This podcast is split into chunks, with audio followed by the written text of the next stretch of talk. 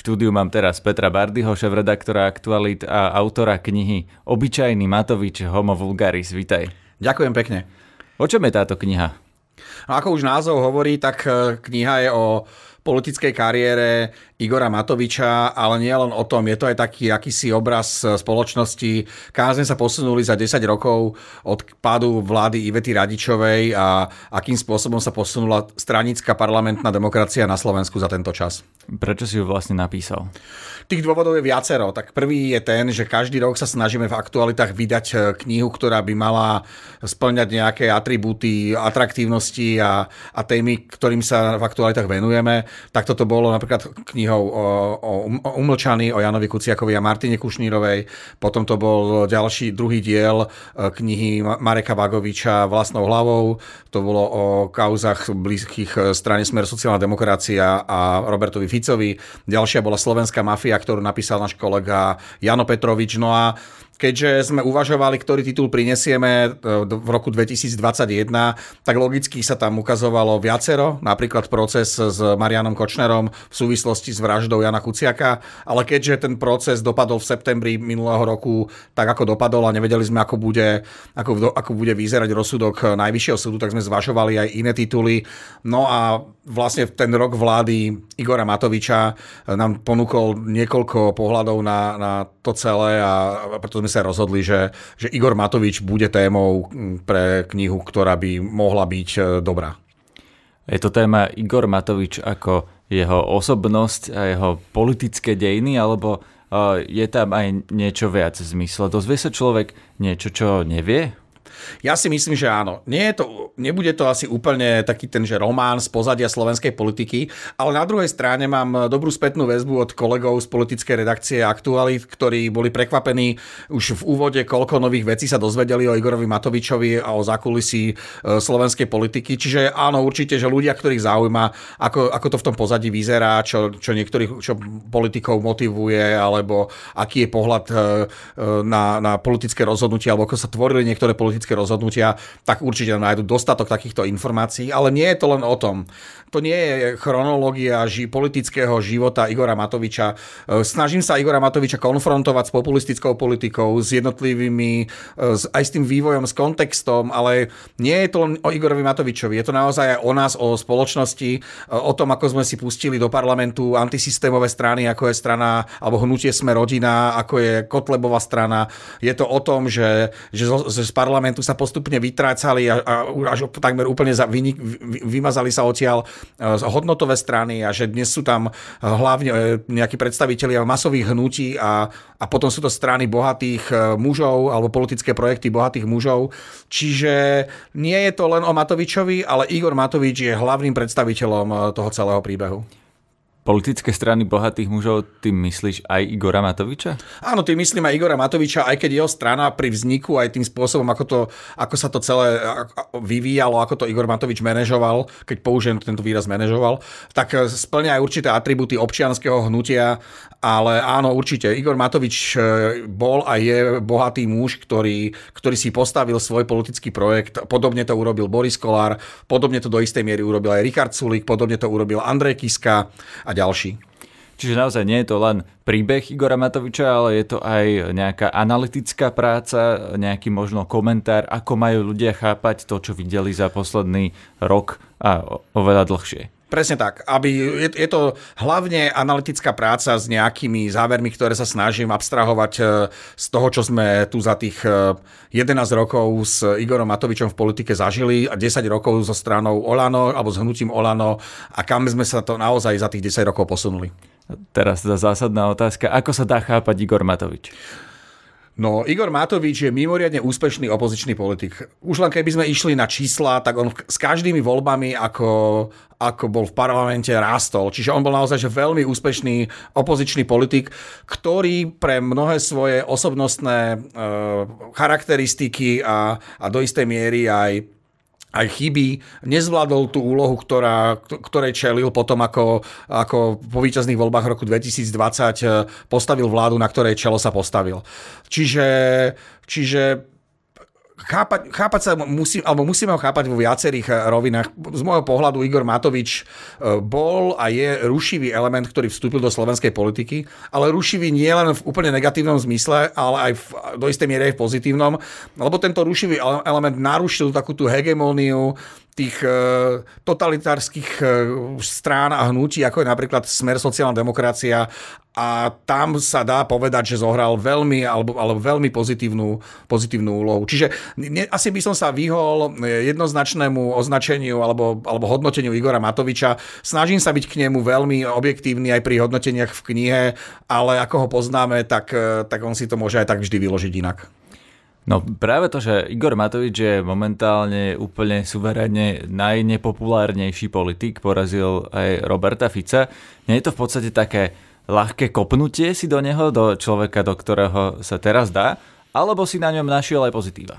No určite do neho nekopem. Teraz to je, pre mňa to bolo naozaj že veľmi ťažké niektoré kapitoly písať a niektoré som dokonca zmazal hneď potom, ako som ich napísal, lebo mi prišli príliš tvrdé a hod, nechal som si to zhodnotiť ľuďmi, ktorí majú z môjho pohľadu aj možno väčší nadhľad, aby, to, aby si to prečítali po mne a aby mi povedali, že či som nebol nespravodlivý. To je ten správny výraz.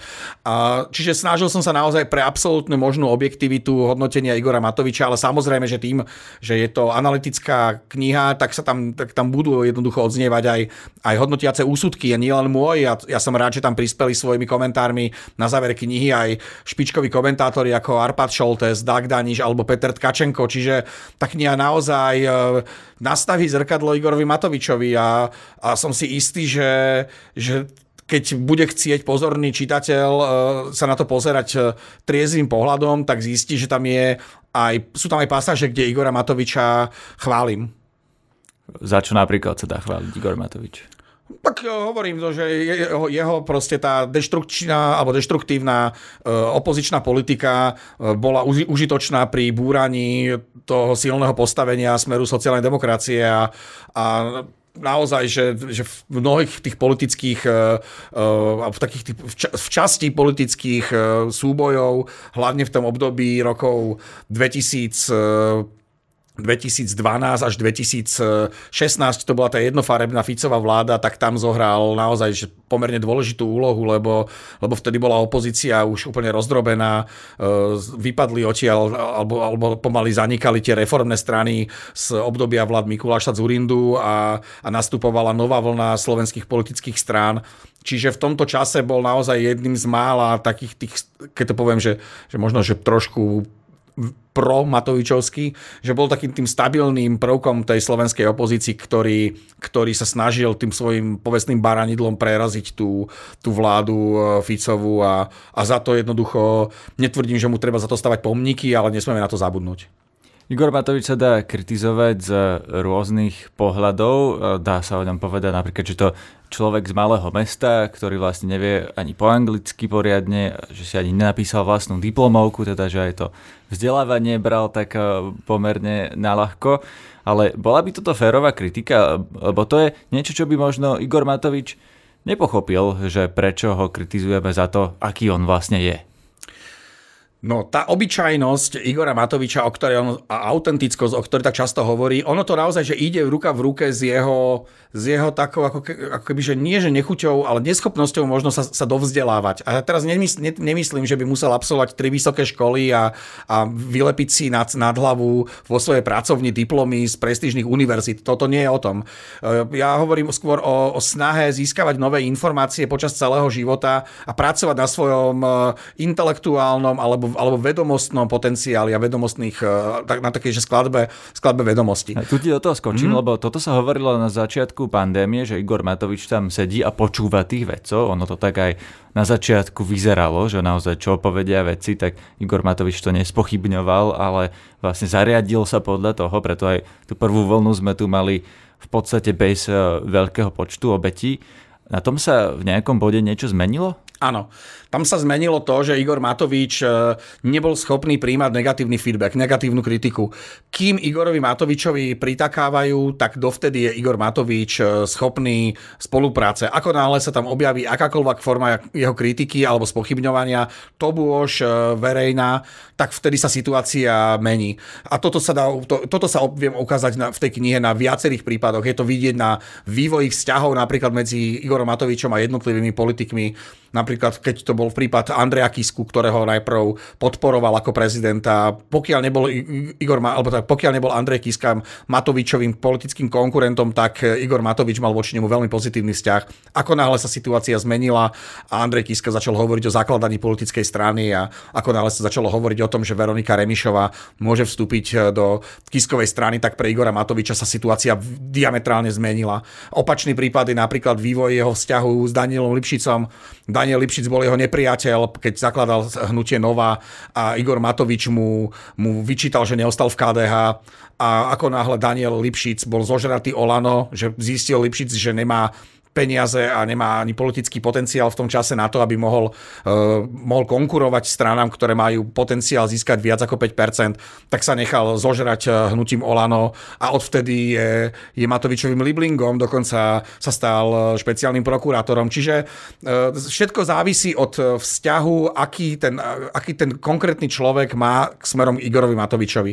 Kým ho, kým Matoviča považuje za autoritu, kým ho rešpektuje, kým mu pritakáva a nie je k nemu kriticky, špeciálne verejne, tak ten vzťah môže byť v poriadku. Ako náhle sa objaví verejná kritika, tak e, všetko je zmazané a stáva sa z neho nepriateľ. Tieto veci, čo hovoríš, sú také pomerne, by som povedal, že známe veci, alebo že mohli sme si ich všimnúť, tí, čo sledujeme slovenskú politiku e, posledné roky.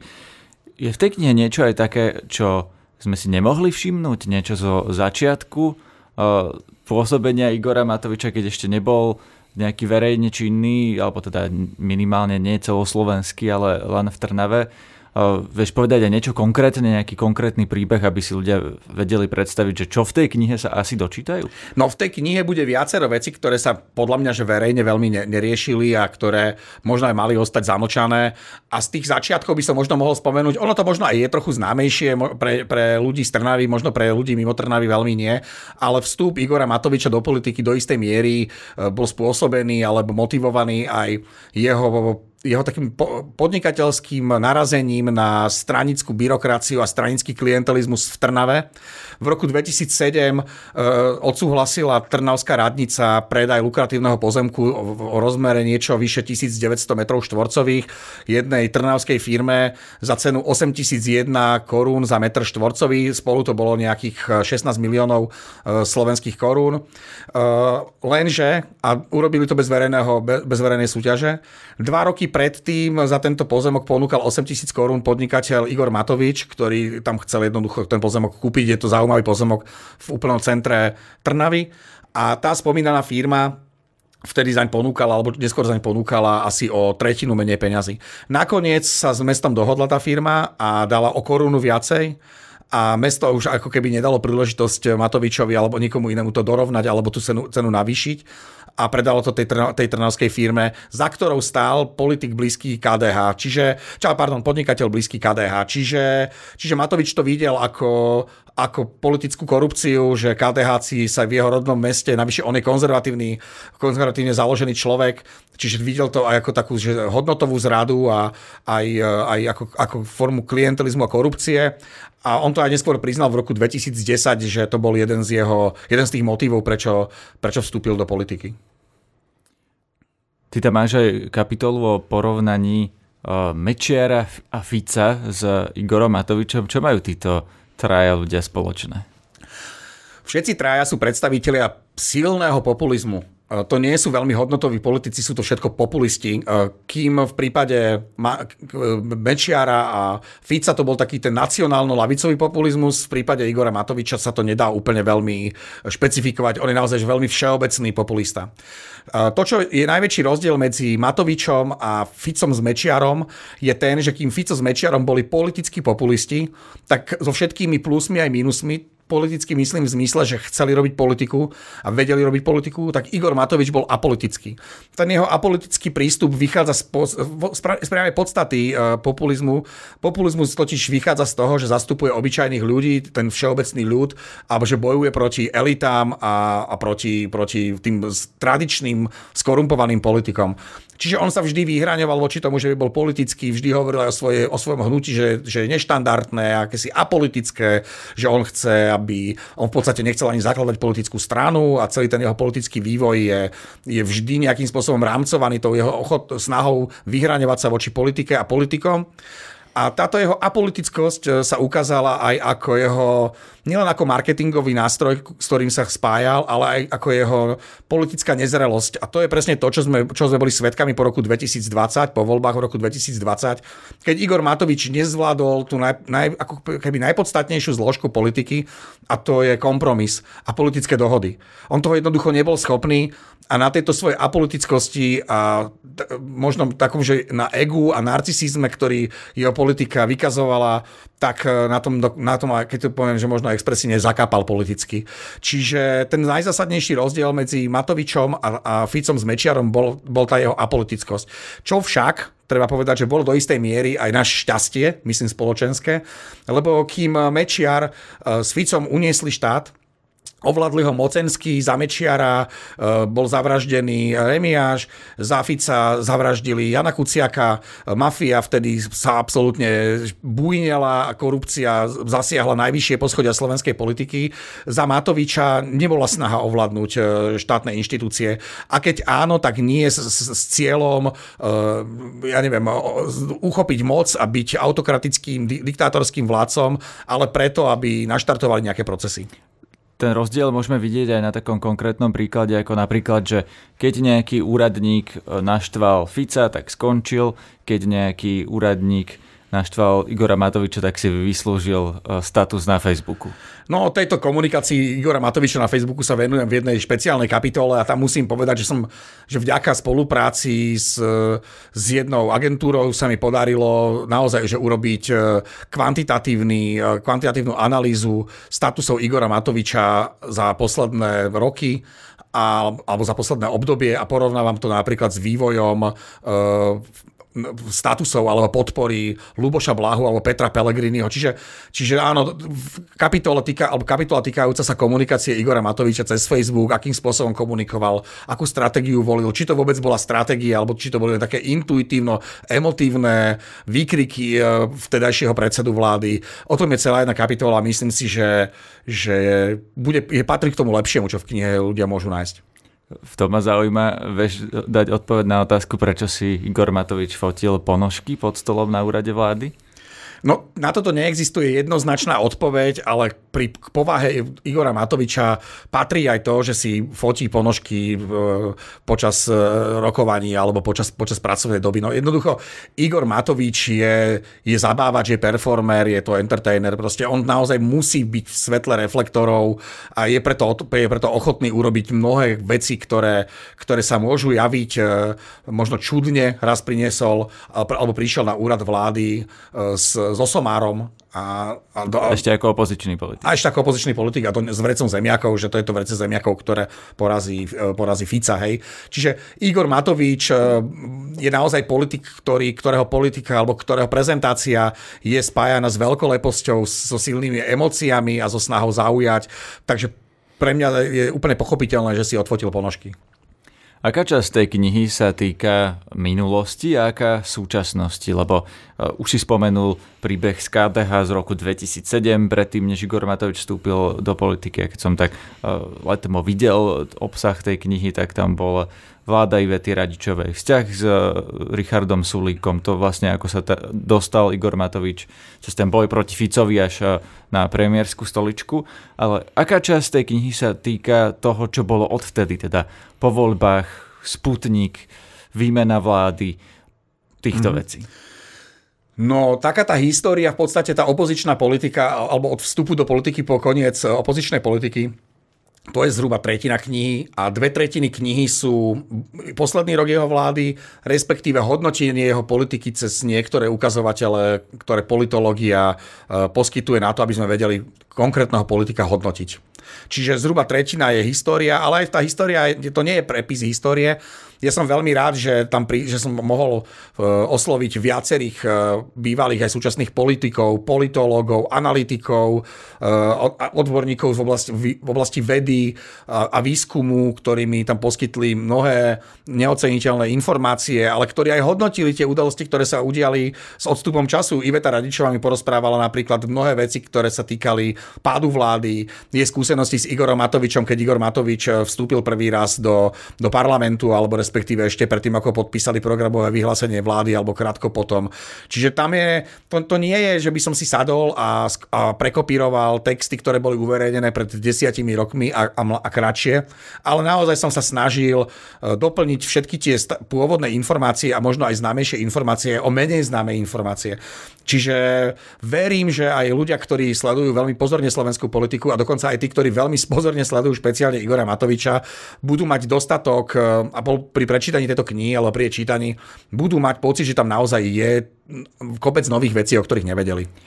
Práve to býva často najcennejšie na tej politickej literatúre, keď napíše nejaký napríklad spolupracovník, treba Donalda Trumpa, knihu o tom, ako to tam bolo, keď prezrádza veci, ktoré uh, nevie verejnosť. A ty teraz naznačuješ, že takí ľudia tam sú. Že Iveta Radičová ti porozprávala, kto ešte, kto ešte taký insider, ktorý v podstate nabonzoval niečo no, na Igora Matoviča. Ja to práve nechcem povedať dopredu, pretože k tej povahe Igora Matoviča patrí aj, aj snaha, alebo tá, taká, taká, že možno pomstichtivosť je to správne slovo. A ja už som si tu taký interne som vtipkoval v redakcii, že tam dám poďakovanie ľuďom, s ktorými si budem chcieť vybaviť nejaké osobné účty a ale naozaj nechcem dopredu hovoriť, ale sú tam naozaj že členovia aj z e, aktuálnych koaličných strán. Sú tam veci, ktorí sa priamo podielali na, na pribudovaní stratégie e, očkovacej alebo, alebo protipandemickej, e, analytici, politológovia. Čiže, ktorí sa stretávali s Igorom Matovičom. Ktorí sa priamo stretávali s Igorom Matovičom alebo sledovali jeho politickú kariéru alebo sledovali všeobecne populizmus na Slovensku. Čiže je tam, je tam, je tam viacero ľudí, ktorí majú veľmi veľmi vysokú reputáciu, či už v oblasti politológie, alebo v oblasti, v oblasti politiky, ale, no, ale reputáciu, sú známi z oblasti politiky, alebo majú reputáciu z oblasti vedy a výskumu. Čo si myslíš, že na tú knihu povie Igor Matovič? Vyslúžiš si nejaký taký štiplavý status? No toto sa ma pýtajú ľudia v podstate od chvíle, ako sme oznámili, že, že pripravujeme túto knihu, alebo že táto kniha príde na trh. Ja neviem, ja pre, z môjho pohľadu, a teraz budem naozaj veľmi, veľmi uh, úprimný, z môjho pohľadu to nie je ani pomsta voči Igorovi Matovičovi. Pre mňa to nie je ani snaha vybavovať si s ním účty, akékoľvek. Z môjho pohľadu to nie je ani kopanec do Igora Matoviča, ani snaha ho zosmiešniť, alebo, alebo proste nie, to tam to jednoducho nie je. Ja, len ja som sa stretol s mnohými, alebo s viacerými ľuďmi aj zo zahraničia, ktorí sa ma na Igora Matoviča pýtali a ktorí sa ma pýtali aj na, aj na naozaj, že vývoj na Slovensku, že akým smerom sa Slovensko posunulo za ostatné obdobia a boli to ľudia z diplomatických e, misií, ktorí pracujú na Slovensku, alebo, alebo aj ľudia z Európskeho parlamentu a z Európskej únie. Oni sa pýtajú, lebo nerozumejú tomu, čo sa tu deje? Ich aj zaujíma ten vývoj v regióne, že naozaj bez úražky, no keď tu, keby tu vyhral zajtra voľby mm, neviem kto, proste Irena Biháriová, tak, tak by ostali prekvapení mnohí ľudia, že kto môže byť Irena Biháriová. A spomínam ju len preto, že, že to nie je politička alebo osobnosť, ktorá by sa dlhodobo objavovala v politike a ktorá by mala v medzinárodnom kontexte nejaké, nejaké, nejaké politické backgroundy. Čiže, čiže oni by sa pýtali. A pre mňa je dôležité, alebo bolo pre mňa dôležité, aby sa v tej knihe objavilo nielen to, že kto je Igor Matovič, ale aj to, akým spôsobom sa vyvíja Slovensko. Lebo to je, to je, aj historicky to bude podľa mňa, teraz nechcem tej knihe robiť nejaký, že stavať ju na nejaký piedestal, ale myslím si, že keď raz bude niekto chcieť e, opisovať e, akým, prečo sa na Slovensku udiali také veci, ako sa udiali v období krátko pred 30. 30. výročím vzniku, vzniku samostatného štátu, tak tých 10 rokov alebo 11 rokov s Igorom Matovičom a bude veľmi dôležitou etapou tejto, tohto hodnotenia. Kedy, kde a ako si budú môcť e, ľudia tú knihu kúpiť? Už dnes je možnosť e, cez cez formu predplatného, čiže vy, urobili sme, ja to som vďačný nášmu vydavateľstvu, že urobilo taký krok, že poloroční a roční podporovatelia aktualit cez službu Plus dostanú túto knihu zadarmo. Alebo si ju viete kúpiť u nás na e-shope, na aktualitách, alebo si už viete kúpiť aj v e-shopoch, eh, v e-shopoch eh, knižných vydavateľov, alebo tak tých veľkých knižných distribútorov. Čiže zatiaľ je to, ešte stále sme v období, keď, eh, keď kniha sa dá len pre, sa dá pred, alebo pred objednať a o niekoľko týždňov, ten presný termín zatiaľ ešte neviem, bude kniha aj na pultoch knihkupectiev. Takže dúfam, že, že Slovensko bude otvorené a že všet, veľká väčšina z vás a z nás už bude zaočkovaná a že budete môcť e, prísť aj fyzicky do knihkupectva, tak tú knihu si chytiť do ruky a, a rozhodnúť sa možno aj na základe takéto, takéto priamej emócie. Takže nejaký koniec septembra, október, Myslím november. si, že to bude začiatok oktobra kedy naozaj tá kniha ano, už bude fyzicky už... Mhm. dostupná. Zatiaľ len v predpredaji a teda dá sa kúpiť v elektronickej forme, alebo len v predpredaji tá knižná vytlačená verzia? Zatiaľ sa dá kúpiť v predpredaji knižná vytlačená verzia a teraz riešime akurát e, s vydavateľstvom to, že e, či bude i kniha, či ju dokonca nenahovoríme, či to nebude ako audiokniha, alebo riešime dokonca, to sme dostali po, e, požiadavky alebo také otázky zo zahraničia, že či by sme nepripravili aspoň v angličtine, v elektronickej verzii, čiže čiže v nejakej online verzii. Čiže teraz riešime takéto technické veci, ale priznám sa, že na toto už ja veľmi nemám kapacitu toto riešiť. To už som nechal na svojich kolegov, lebo ja skôr riešim teraz už dennú operatívu aktualit a nejaké nové veci, ktoré chystáme na našej stránke a aj, aj obsahové, aj, aj, aj funkčné. To bol šéf-redaktor Aktualita a autor tejto novej knihy Homo Vulgaris, Peter Bardy. Ďakujem pekne.